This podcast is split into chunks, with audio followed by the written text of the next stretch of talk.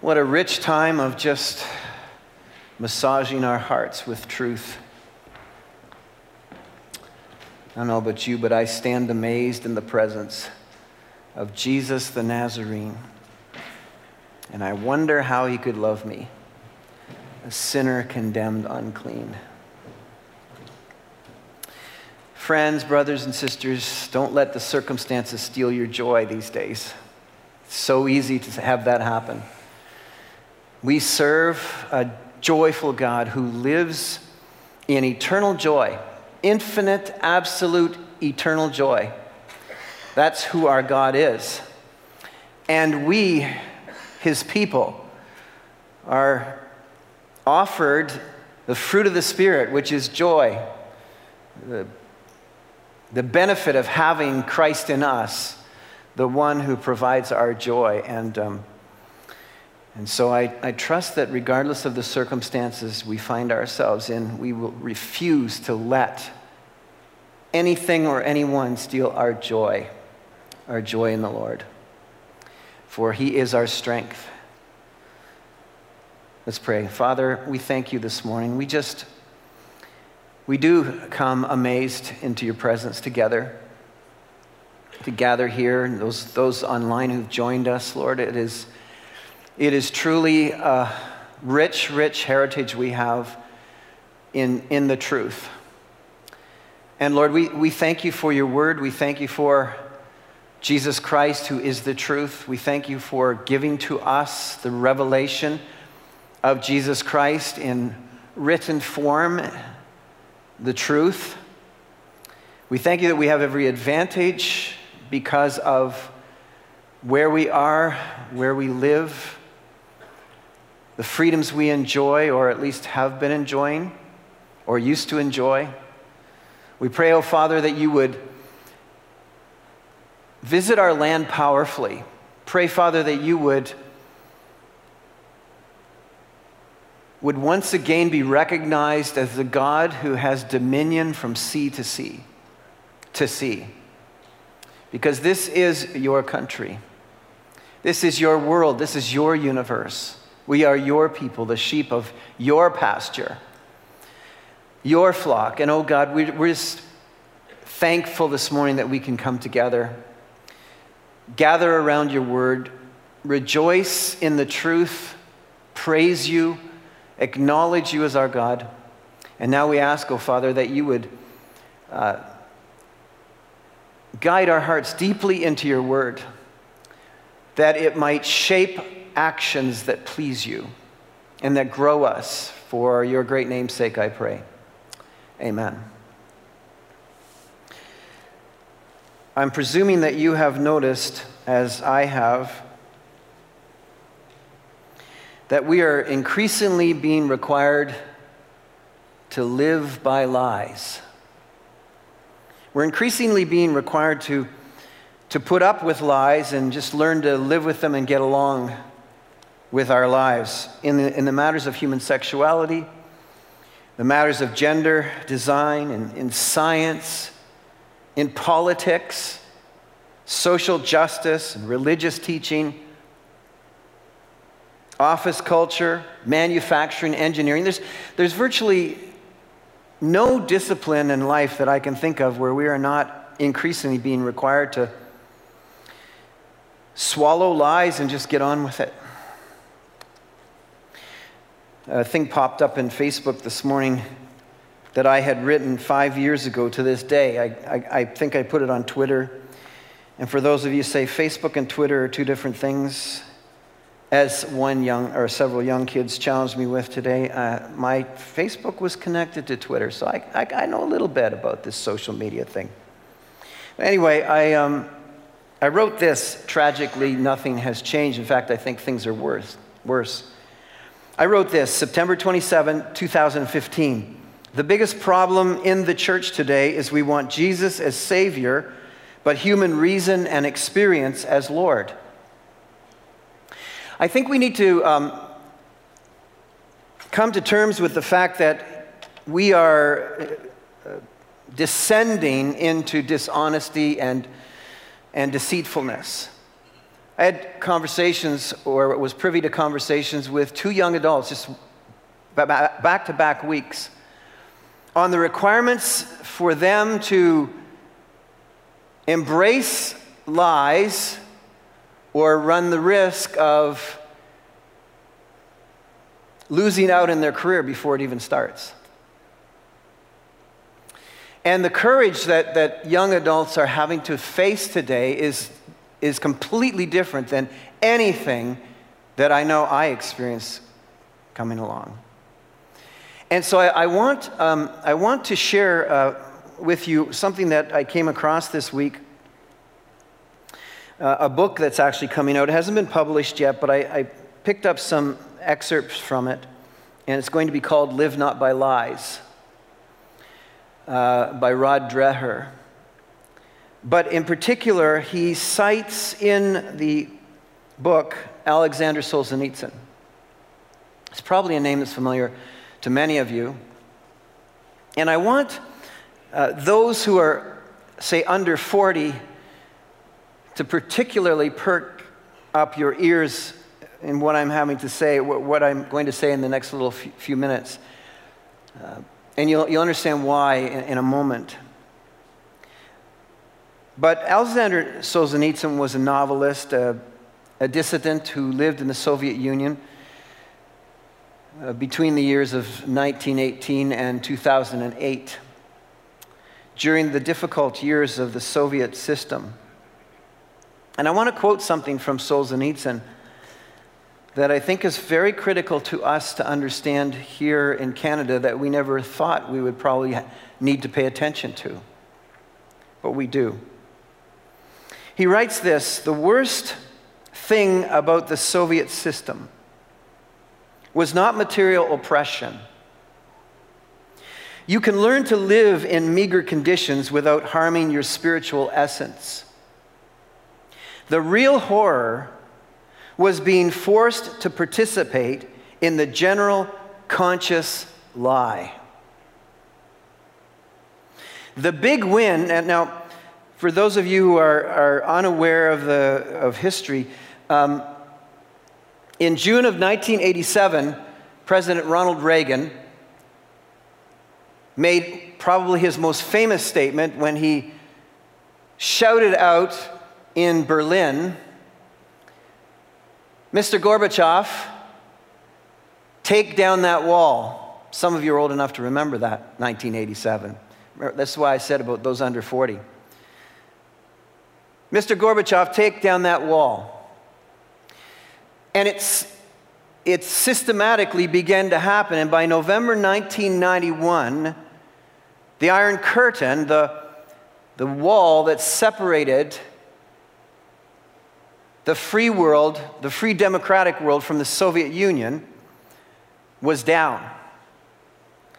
And um, Solzhenitsyn writes about the reality of the Soviet Union. The Soviet Union be, uh, fell, came apart. Uh, that's why we have so many different countries in that particular area now that, that were swallowed under the umbrella called the Soviet Union. And so he's talking about the, when this all finally happened, Solzhenitsyn stated this, and this is in his essay called From Under the Rubble: "The win wasn't political freedom. It was inner freedom from entanglement in the lie." Did you catch that? It's interesting because the Apostle Paul writes in Romans one twenty-five that they exchanged the truth of God for a lie. It has been the course of human nature to continue to embrace the lie, to continue to live by the lie. And Solzhenitsyn writes, "Live not by lies."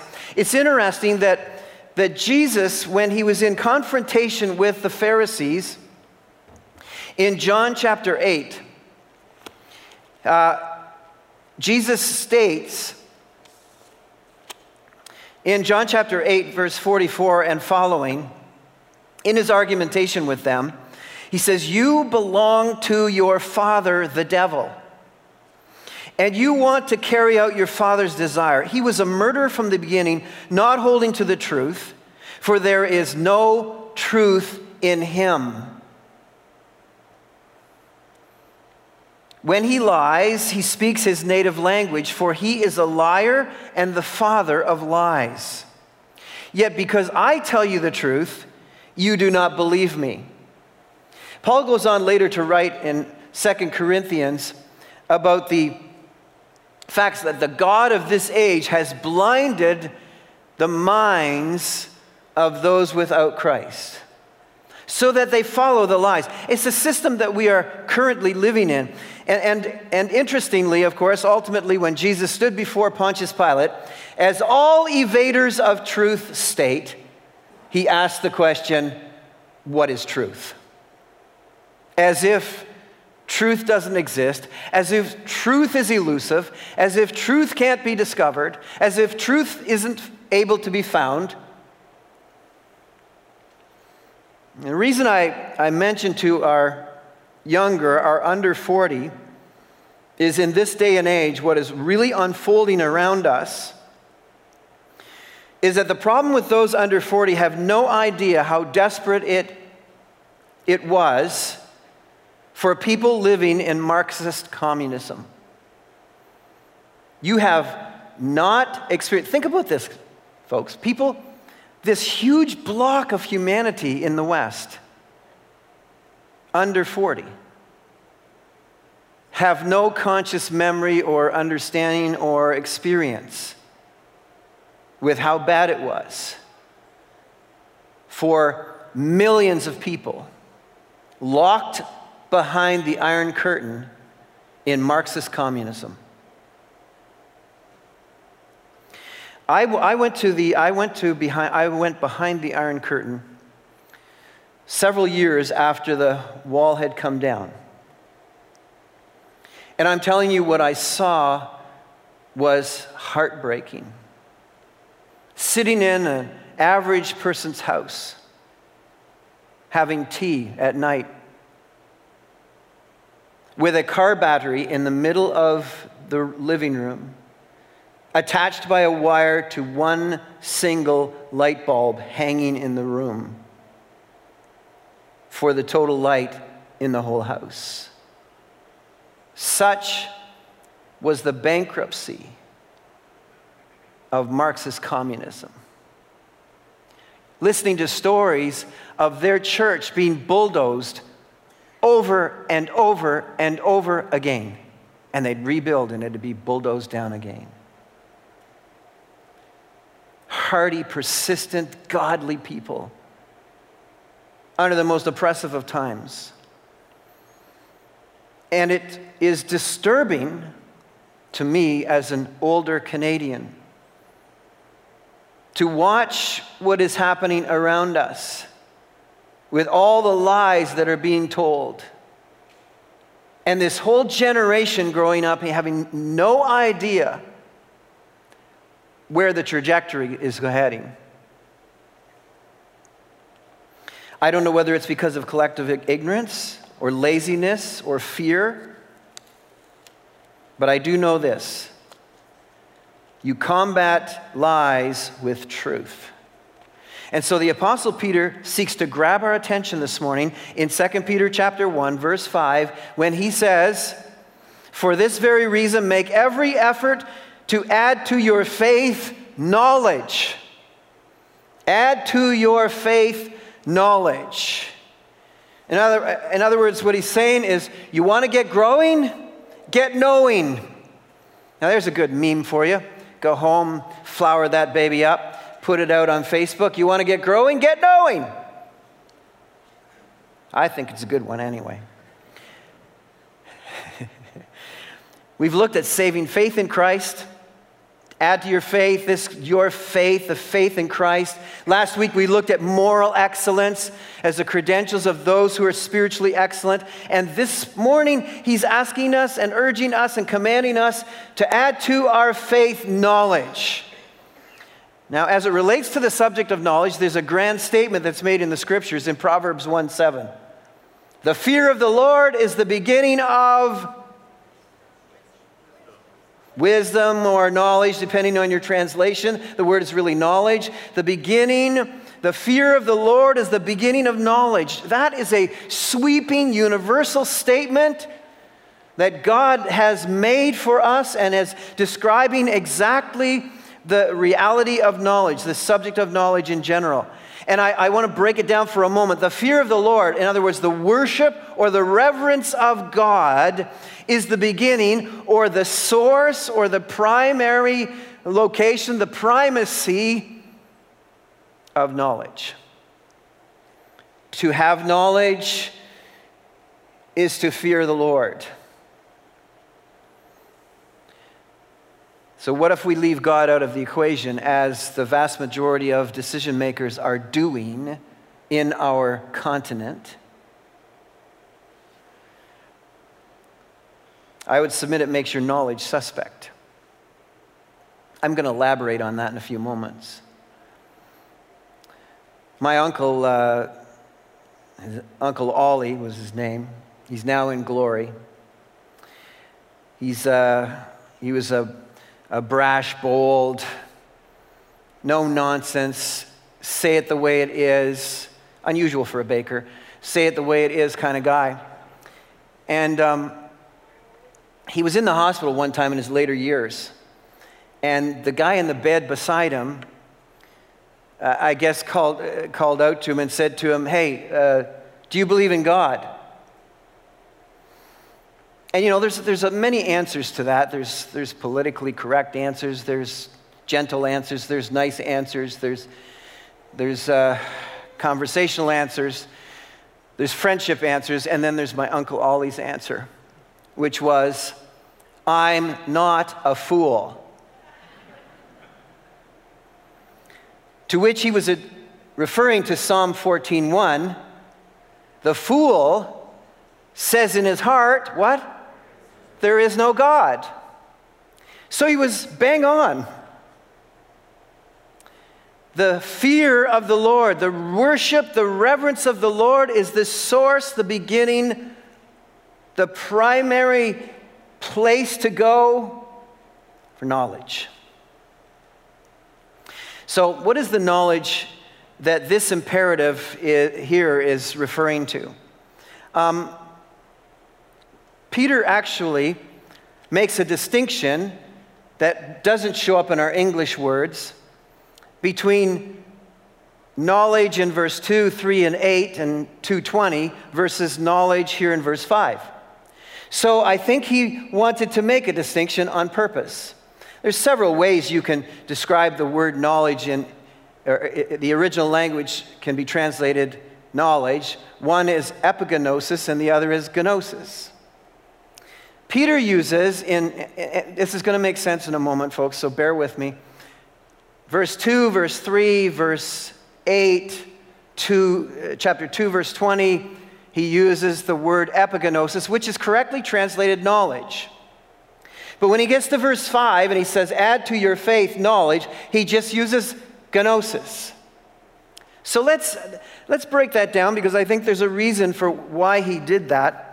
The, the knowledge in verse two and in verse three, notice, "Grace and peace be yours in abundance through the knowledge of God and of Jesus our Lord." In other words, if you jump back to verse one, you see we've received a faith as precious as ours, and what comes along with that faith is grace and peace, and you get that through the knowledge of God and Jesus our Lord.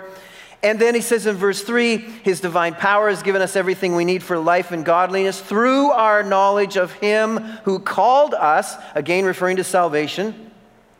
Down in verse eight, "For if you possess these qualities," which we've been teaching on, "in increasing measure, they will keep you from being uh, ineffective and unproductive in your knowledge, your saving knowledge of our Lord Jesus Christ." Over in verse chapter two, verse twenty, he says there, "If they have escaped the corruption of the world," referring to false teachers, "by knowing our Lord and Savior Jesus Christ and are again entangled in it and overcome, they are worse off at the end than they were at the beginning."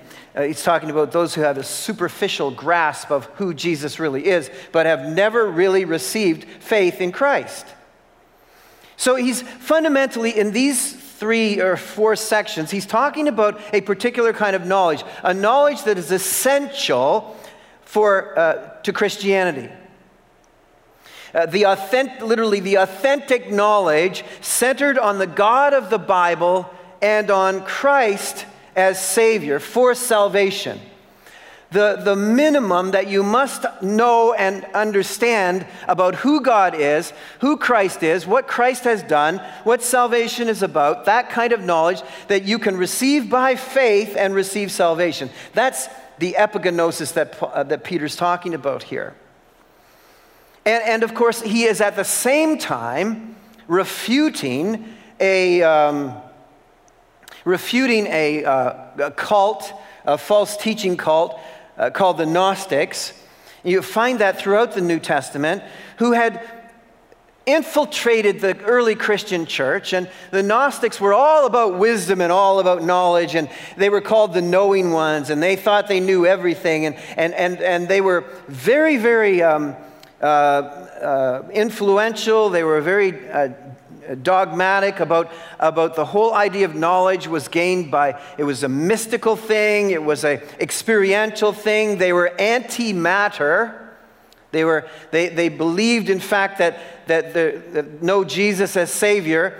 And, um, and Paul writes even to the Corinthians and, and with the Gnostics in mind, who had given the impression that it would be It would be fine to be immoral in your body as long as in your spirit you were thinking right, or you were uh, thinking that you were thinking morally while you were sinning, you were fine. It was a, it was a complete heresy, completely. Uh, uh, but it was a but it was attracting people in the early church.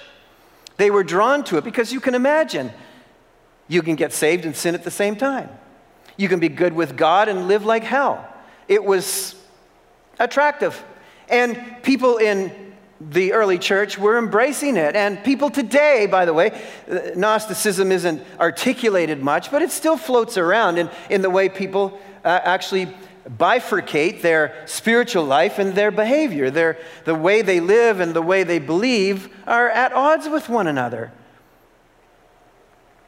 So Peter is actually addressing this when he says this knowledge is specific. It, it's the right content of truth and belief versus the Gnostic idea. It also, Peter's also making certain that we understand that, that this knowledge that he, he's writing about in verses two, three, I'll get to five in a moment, but two, three, uh, eight, and, and two twenty, Is, is not some sort of deeper knowledge that, that we're, we're to, to find needed for a deeper, a deeper and more complete salvation. That's not what he's talking about either. Colossians one twenty-seven says, Christ in you, finish it, the hope of glory. I see you mouthing it out there, the hope of glory. For you to have the hope of glory, all you have to have is Christ in you. There's no, nothing you were adding to salvation here. That's not what we're talking about. It's not some sort of deeper knowledge that only a few people uh, find. That's not what he's talking about. It's also not just intellectualism. Sometimes when we say, you know, knowledge, we think, oh, it, it, it must be just, you know, knowledge is intellectualism. It's not just intellectualism. That's not what Peter's referring to here. To the natural man, and I think you've already seen, the, you're seeing this play out, science is the custodian of final truth. That, that's what's happening around us in our day. So intoxicated is our culture in scientific knowledge that whole governments have abdicated their mandate to lead to unelected scientists. That's what's happening all around us. They, because, because the scientists, the, the medical professionals hold the key to life. That's how people are living right now. Oh, please, tell us how we can live. In fact, um, Theresa Tam has become the de facto Prime Minister of Canada.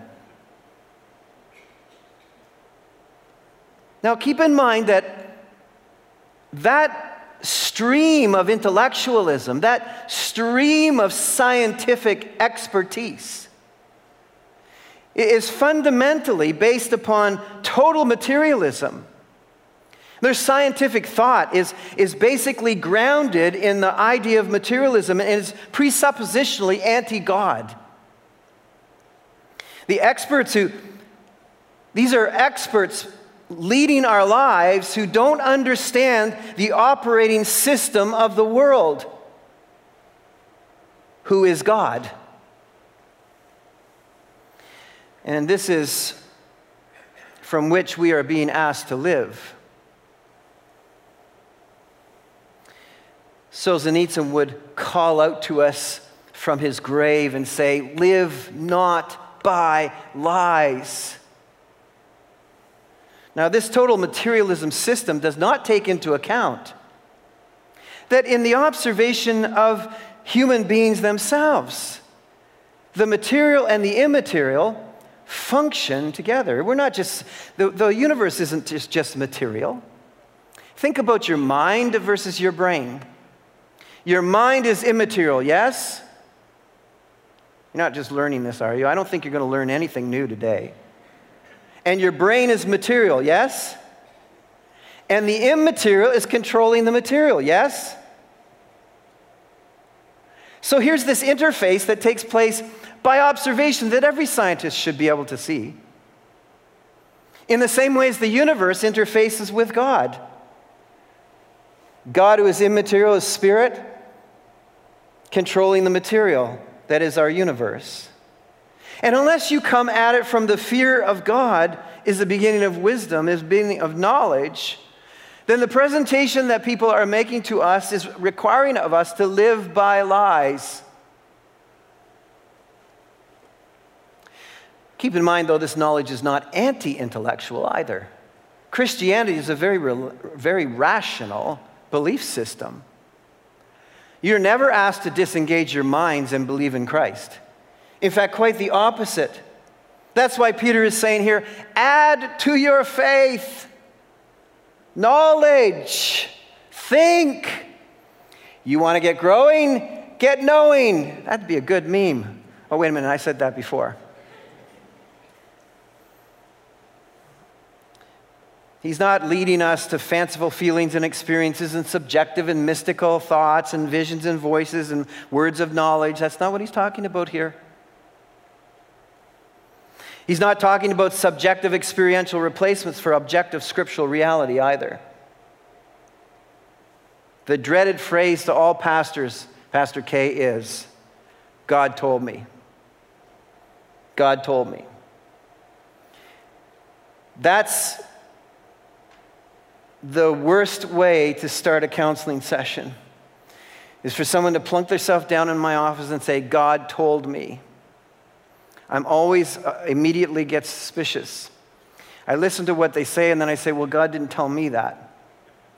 Because you see, in Second Corinthians chapter thirteen, verse one, it says, everything, every matter must be established by two or three witnesses.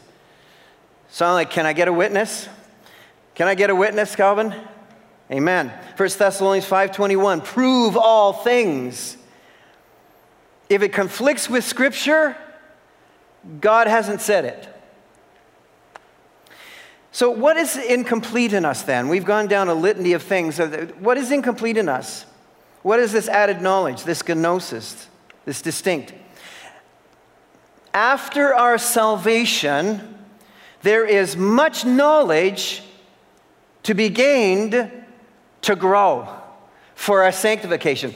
I don't think there's a better place in Scripture to outline this, to explain this, then in Romans chapter twelve. Would you look there with me? Romans chapter twelve and verses two, uh, one and two. And you know this so well. Therefore, I urge you, brothers, in view of God's mercy, in other words, in view of God's salvation to you, as his children, to offer your bodies as living sacrifices, holy and pleasing to God. In what way? How do we do this? Do not conform any longer to the pattern of this world, but be transformed by the renewing of your mind. In other words, stop being conformed by being transformed by the renewing of your mind. In other words, now that you have come to Christ, Peter is saying, add to your faith that you've received a passion for your mind being renewed by the things of God, because you are being pressed into conformity to the shape of this world. Whether you know it or not, all of the media, all, uh, all of the uh, uh, crowd uh, noise, all of the pressure from people, and, and all that's going on is seeking to press you into the mold of this culture, that you might think like them, that you might talk like them, that you might act like them, that you might plan like them, that you might be afraid like them. And the beauty of salvation is that God has given us His Spirit, that we might no longer be pressed into this mold, the pattern of sinful, ungodly world, but be transformed.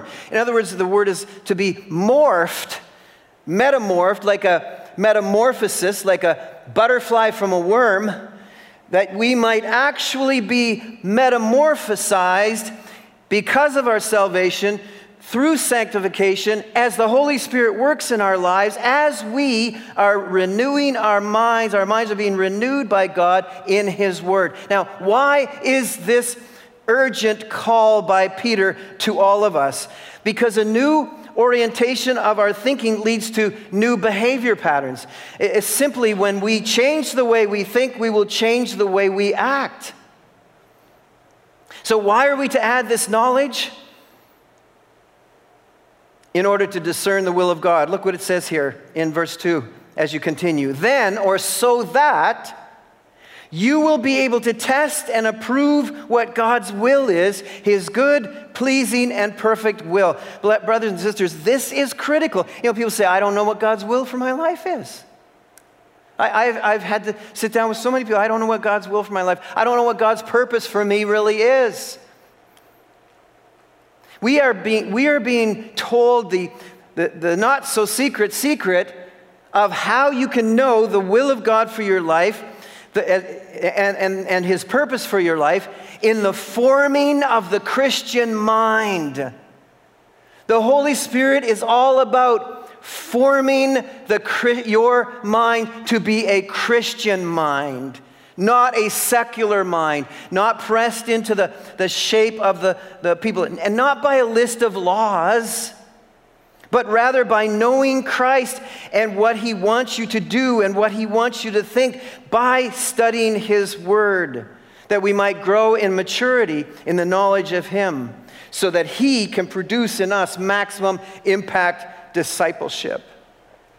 This word where it says here, so that you will be able to test, that word is to prove or to analyze or to examine. As you pour yourself into God's Word, you are able to analyze and examine God's purpose for your life, God's will for your life.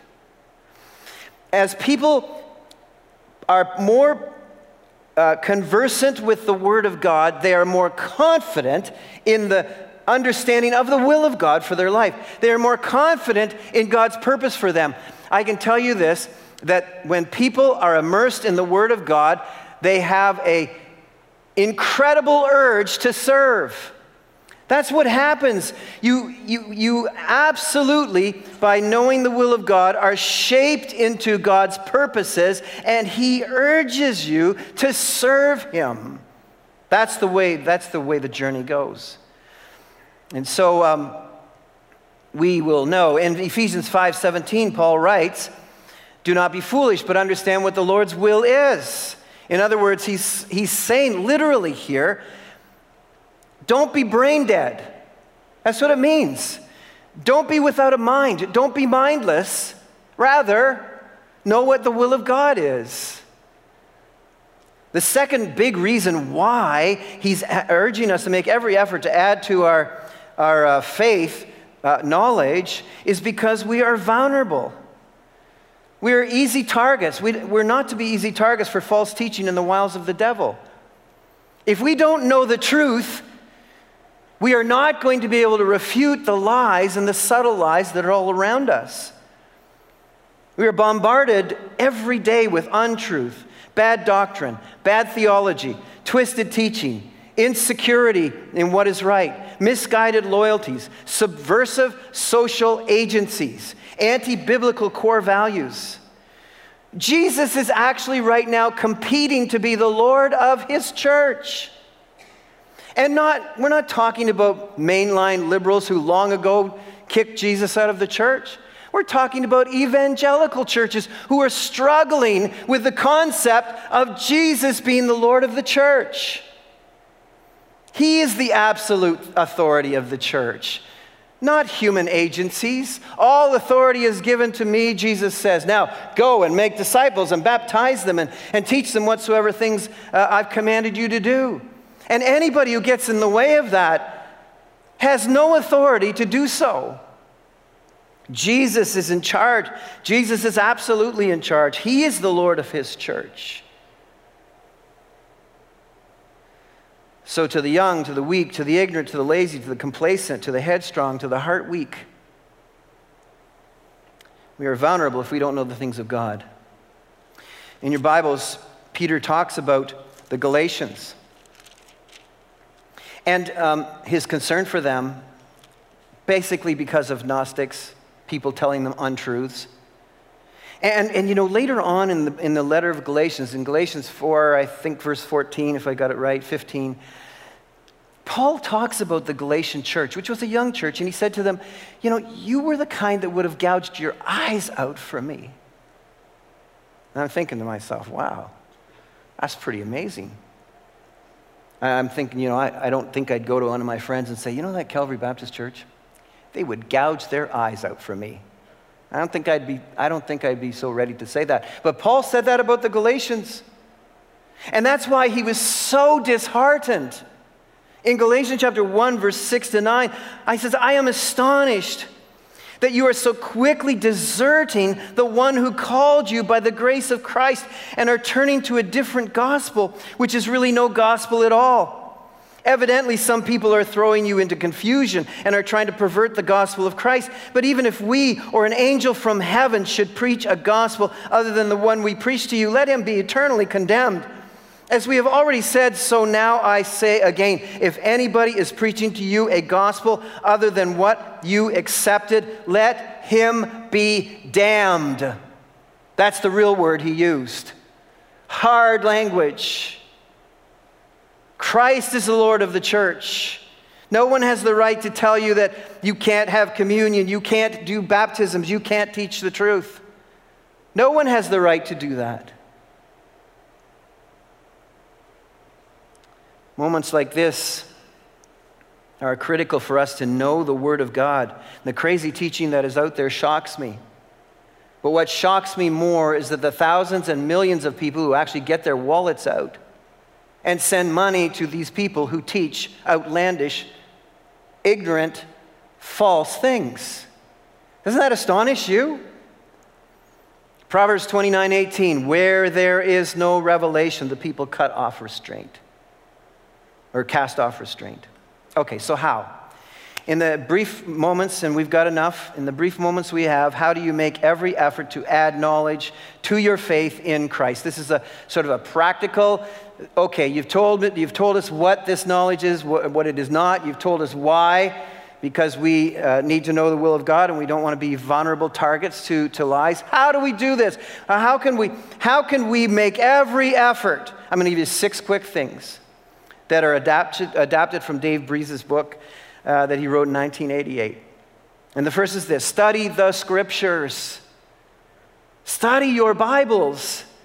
Every day be studying the scriptures. It's God-breathed truth. God-breathed truth overwhelms Satan-spawned lies every time. It's how Jesus combated untruth. He knew the truth. And he was able to refute the untruth. If you don't know what's true, you won't be able to pick up what's not true, and you won't be able to refute what is untrue. In Second Timothy two fifteen, study to show yourselves approved, workmen that need not be ashamed, rightly dividing the word of truth. I want to be approved by God. I want not to be ashamed because I don't know the truth, because a lie is presented before me and I'm stymied by it. I can't answer to it because I don't know the truth. You've been given, what a, what a rich privilege we've grown up with, the Word of God, truth. The, the truth of God is here. Jesus Christ is truth. We have it. Secondly, biblical preaching. Put yourself firmly under the teaching that is biblical, teaching that is instructive and explains and illustrates and urges and pleads and, and, and applies and exhorts. If you're out there online and you are, are not part of that kind of a system, get yourself as part of a system where you are being taught biblically, constructing uh, uh, where, where the Word of God is presented in, in you can see it with your eyes out of the Scriptures themselves. We construct sermons here together on, on every Sunday morning. That's why it's so important to gather. You know, when I was preaching, the hardest thing of my life was when I sat up here and every single seat was empty. Because for me, that's, it, there's, there's something gigantically missing. And it's what I'm getting this morning. Looking at your faces, looking at your eyes, knowing whether your hearts are there or not there, and knowing that your hearts are with, with God and, and with the Word of God, and, and, and you're perplexed, and then I can come back and circle around to something, or you're, you're nodding approval, you're getting it, and, and all of that feedback, and you're praying, and there's a dynamic of the body of Christ and the Holy Spirit gathered here with us. And, and for me, like, my sermon writing is like, horrible. I, I just study and jot down a bunch of thoughts and uh, pray to the Lord that it'll turn into a sermon when I gather with you on Sunday morning. Be- and and you, you are constructing the sermon. If I preach this sermon again, it won't be the same as how I preached it now, because it's, it's you who are here. Biblical preaching. Theological books. I brought along an, an, an example of a minimalist library for every one of you, at least in, in your house, every home. This is your minimal library that you must have in your homes. And um, uh, and especially in these days when, when we, we have no idea how guaranteed our liberties are to us. And so every man in every home needs to plan on being the priest of the home, plan, plan on being the teacher of truth, plan on being the shepherd of your family. You need to be anyway. But you need to have in your arsenal uh, a good study Bible, the N I V Zondervan Good Bible, um, General Editor D A Carson. You need to have this. I would say every Christian needs to have something like this. You all need to have a New American Standard Bible. A New American Standard Bible. I'm getting like Trump standing in front of it. You need to have a New American Standard Bible. And you say, wait a second, this is the best translation in the English world. Now, I'm going to give you, some of you, uh, a, a pass on the E S V. That's a decent translation. But this is the very best. Every one of you need to have a New American Standard translation of the Scriptures. You all need to have a Bible dictionary so that you can look up terms that you find and understand what they, the theological terms are. You all need to have a good Bible dictionary. You all need to have uh, a handbook of some sort of theology. I think the Moody Handbook of Theology is the one I would recommend. By the way, I'm getting no, no kickbacks for all of these endorsements. I just want you to know, uh, although I should. But anyway, here we have the Moody Handbook of Theology, so that you can look up the deep truths we were talking about, of God, of the doctrine of God, of sin, of salvation, of Christ, of the, of the Holy Spirit. You need to know. This is what making every effort to add to your knowledge, your salvation knowledge, is all about. You all need to have a concordance, an exhaustive concordance, so that when you're thinking of a Bible word, you say, I don't, where is that? I can't remember what verse that is. You can look up this word and you can find it in every verse that it appears in the Scriptures. You all need to have an exhaustive concordance. You all should have one, at least one fuller commentary, commentary set. And, um, Again, this one is, is solid, it's, it's the test of time, it's modern enough, yet it's conservative. The Expositor's Bible Commentary series is a fabulous uh, for, for laymen, in, in, you know, it's not too technical, and, and for laymen, you need to have this. And you can get these on digital uh, as well. And, and so now this is just one of a whole series of commentaries, or the InterVarsity Press uh, series of Old Testament, New Testament. This is one book, this is Acts.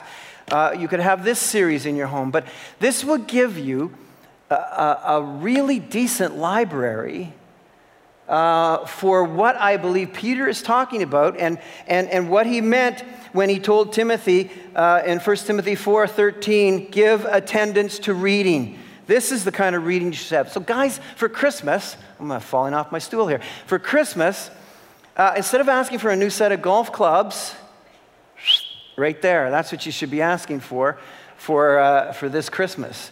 What do you think, Kenny? By the way, this would be way too expensive for one Christmas. So this has to be your Christmas, your birthday. I know it doesn't look like much, but these things cost a lot of money. And uh, um, get this. Healthy conversations, number four. Uh, get, get yourself, surround yourself, find people who know things about things, know things about God, and pick their brains, ask them questions. I've had such a, a joy over, uh, over the years of being able to be with solid, godly statesmen in the Word of God, and I'm constantly just asking them questions, questions, questions. How do you do this? What do you think about that? What would you do here? I, I'm constantly asking questions. I pick up the phone and I phone people who I believe in. I believe they know things. I believe they know things about Jesus, and I ask them questions. That's what you need to do. Get people around yourself who know things and ask them questions. Group discussions. We need to work out our theology together. We need to be able to ask each other questions. How did you apply this? What do you think about this? Um, how did you understand this? What was the aha moment for you? How did you, we need, listen, the discipling communities that we have is not just window dressing. It's important. It's important for each of us to get in smaller settings where we can work out our faith together, that, to, to to stimulate one another, uh, to understand things and, and, and, and edify one another. Christian, Christianity is not a solitary game. You get away from the group and your ember will lose its fire. I'm, I'm calling on you on online world. Come out and gather with God's people. If you're not part of a discipling community, talk to Pastor Calvin. Uh, you need to become one. Group discussions. And then reflective thinking, critical thinking. The huge gap in our, our world right now are good, critical thinkers. Think. Don't swallow everything that's being told you. Look, think, research, look around. You're being, everything's politicized, everything. It's coming at you from an angle, a slant, an agenda. There are very few people who are dedicated to telling you the truth. So you have to be critical thinkers. You must be. This is what adding to your, not making every effort to add to your knowledge is all about. I love long, quiet road trips. That's where I really get time to think. There's nobody there. There's no phone. There's nothing. Just driving and... Uh, My wife is terrific on long road trips because she just reads and sleeps, and she doesn't talk to me, and I like that. I love it, in fact. When my daughter gets in the car, that's a different matter. I drove her from Texas, and she never stopped talking from Texas to Ontario. Yak, yak, yak, yak, yak, yak, yak. But anyway, that's not a, that's not a reflective thinking time. I love, in fact, I've said to people, if I wasn't a pastor, I'd love to be a long-haul truck driver. I think those, I think those people have the, the, the best job ever. Get out there on the road. Nobody's bugging you. Go on the long haul and just think. Think about Jesus. Think about, think about how, how uh, your, your theology is coming together. Bring these moments together, how Scripture comes together, and, and those aha moments where, ah, I finally get it. So let me wrap this up. To possess knowledge of God and of his salvation in Jesus is to possess responsibility to do what you know and persuade the ignorant, thanks to Dave Breeze. To increase in knowledge is a command that satisfies the appetite of the genuine believer. Let me close it up today with um, a little more quote from Alexander Solzhenitsyn, if you'll allow me. And I've been thinking about this a lot. I've been, you know, uh, uh, why my passion is so stirred up at this moment. I mean, I'm, I'm always passionate about God's Word, but I'm, I'm very passionate about the cultural shift, the cultural direction, what's going on around us, more so than I've ever been. It's probably to do with my age. I, with Solzhenitsyn, agree with what he said. For whose sake do we agonize over the future? We are already old, some of us. If they themselves do not build an honest society, he's talking about the younger, if they themselves do not build an honest society, they will never see it at all. Are, are you hearing this under forty? You get one vote for communism and Marxism, and then you never get to vote again. What does it mean not to lie? What, what, Solzhenitsyn, I'm, I'm going to reframe it for you. What does it mean not to lie? He says this, it simply means not saying what you don't think. There's a grave danger of just going along with the crowd. And here's how he puts it. If you don't believe what you're hearing, if you don't agree with what you're hearing, if you don't think what you're hearing is true, then stop whispering it as it is, as if it is. Don't open your mouth in favor of it. Don't raise your hand in agreement with it. Don't cast your vote for untruth. Don't feign a smile when you know people are lying. Don't lend your presence to lies. Don't stand up as if you're with them. And don't cheer for what you don't think is right. Live not by lies. And the only way that you can live that way is to know the truth. And beloved, we have it. Make every effort to add to your faith knowledge, the knowledge of God's word.